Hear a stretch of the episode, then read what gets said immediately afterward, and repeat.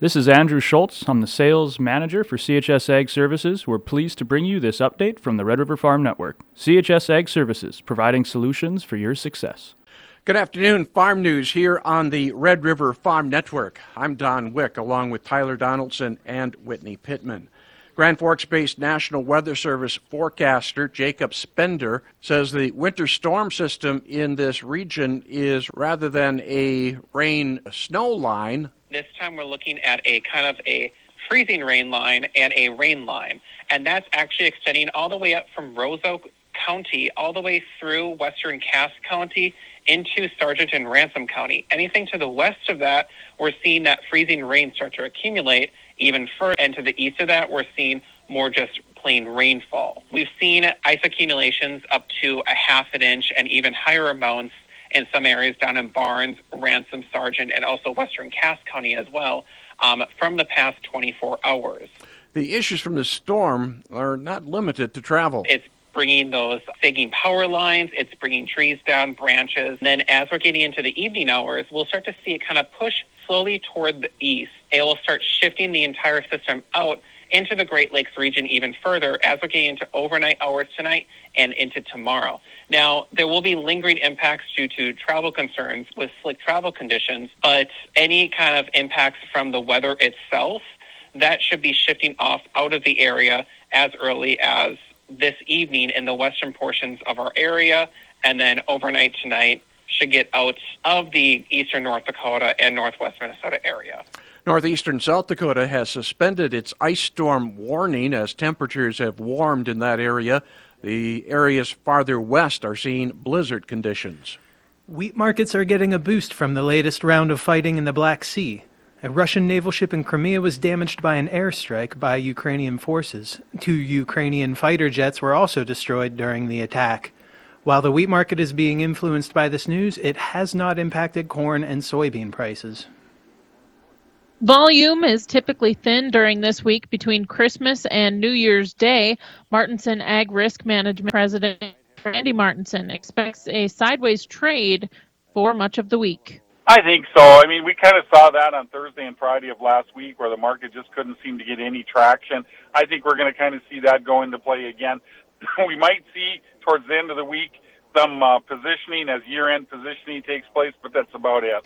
Rainfall was limited across Brazil during the holiday weekend. The outlook is better with rain expected to develop this weekend and into next week across center west and northeastern Brazil. Argentina received heavy rains over the past two days, with rainfall to half to five inches reported. Temps are expected to be warmer than usual this week. What a difference a year makes. That's very obvious to Ag Centric Executive Director Keith Olander as we close out this year's books. Interesting. Yeah, if we look at just year over year, last year it was tax planning to no end and what are we going to do with the profitability and how do we manage that?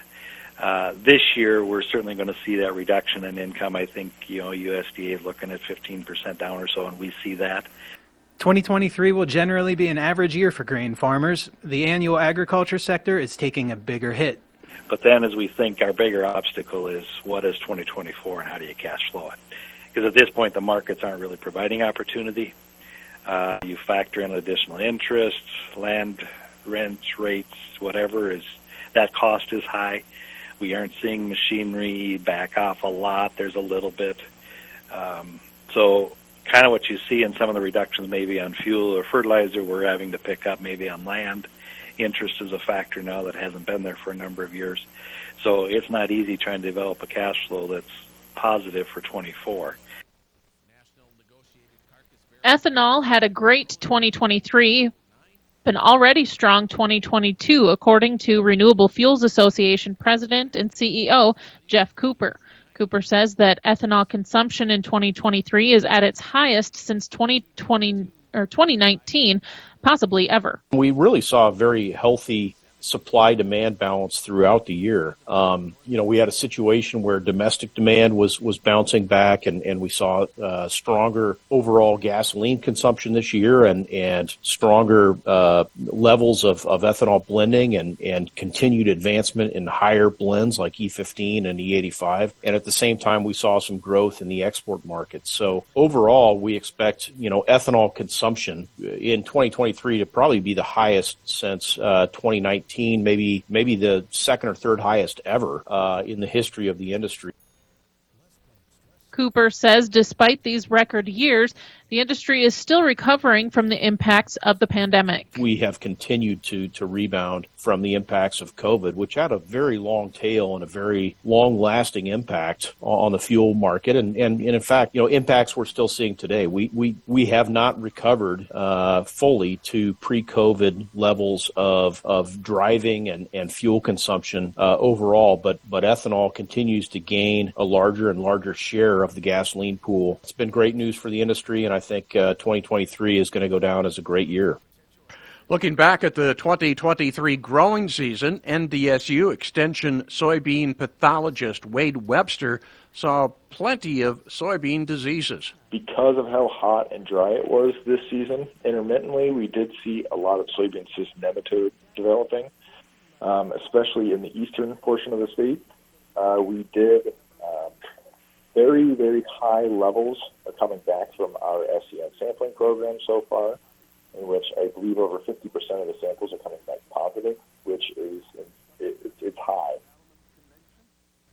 Charcoal rot and white mold were some of the other prominent diseases. Webster says the mild winter is also a bit of a concern. With that, there may be pathogens that are able to survive better than what they would be if we had a more harsh winter, um, versus what we had last year or in previous years as well. So um, there could be potential issues, uh, you know, some some foliar diseases, um, as well as some of these soil-borne diseases that, that could become bigger issues next year because of this mild winter that we're in. Corn rootworm pressure is becoming a bigger issue in northern areas. CHS regional product specialist Tim Swanson encourages farmers to get in front of that issue in the year ahead.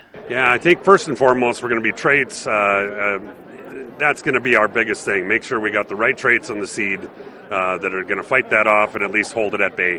Um, and, and, it is. It's moving hard and it's moving fast. And, and unfortunately, the mild winters aren't, aren't helping that any.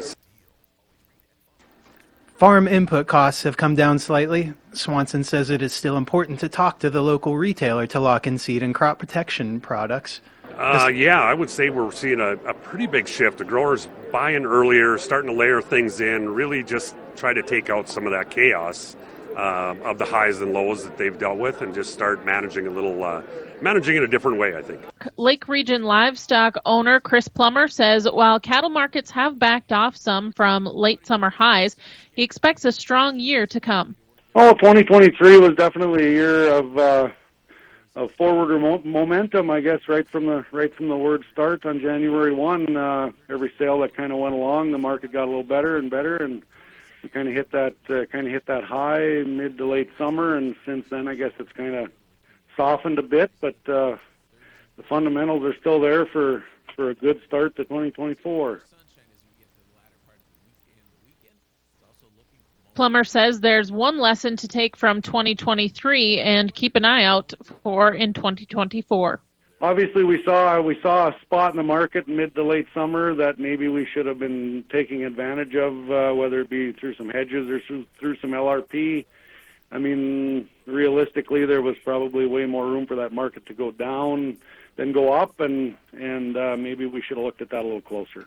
Well, feeder cattle markets have backed off some in recent months. K Rose company owner Carolyn Rose has seen strong production sale prices holding through the fall and expects a strong replacement and seed stock market through the spring if the weather cooperates. I have seen a lot of sales that have been really strong this fall, and so that's always a good indicator.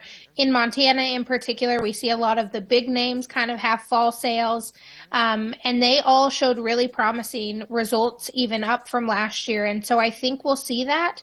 um, throughout the spring. We have to get some more cattle into production, and I think some of that's going to depend on the weather. Of course, we have interest rates that's playing a factor, and I just think the seed stock business is going to be strong this spring, and there is going to be a demand for females, especially if it starts to rain in some locations. Rose has seen fewer bulls hit the seed stock market so far this season. Some of that's drought related, some of that's stocking situations, but I think that's a good sign. When prices get high, sometimes we see too many bulls that should be steers. And so I just want people to be cautious of that. Whether you're buying or you're selling, you know, you need to cut the bulls that needed to be steers, and we shouldn't be buying bulls that needed to be steers just because you know the market's a little bit higher and those might be on the lower end like let's keep to our integrity and keep the bulls that should be bulls in the market and let's not risk you know that genetic pool to to keep something a bull that should be a steer BASF is launching 25 new products and label extensions in 2024 and 25. BASF Marketing Director Brady Spangenberg credits an investment in research and development. Uh, globally, uh, BASF spent um, a little over a billion dollars in R&D in 22 and have maintained that level in, in, into 2023. As BASF develops new products, Spangenberg said a few questions are being asked. What types of qualities in a in a product are you looking for to meet the the changing climatic conditions? So you're looking for products that help, um, you know, that activate quicker or activate with less rainfall. You're looking for products with more systemic activity, so um, you're not having to go back and retreat if you didn't get the right amount of contact uh, on the leaf. You're you're looking for products that um, have more flexibility uh, across crops and crop systems.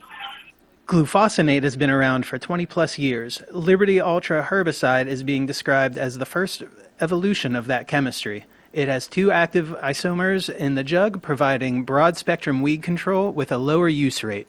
Welcome to Inside Agriculture on the Red River Farm Network. A new biological has been registered for corn rootworm control.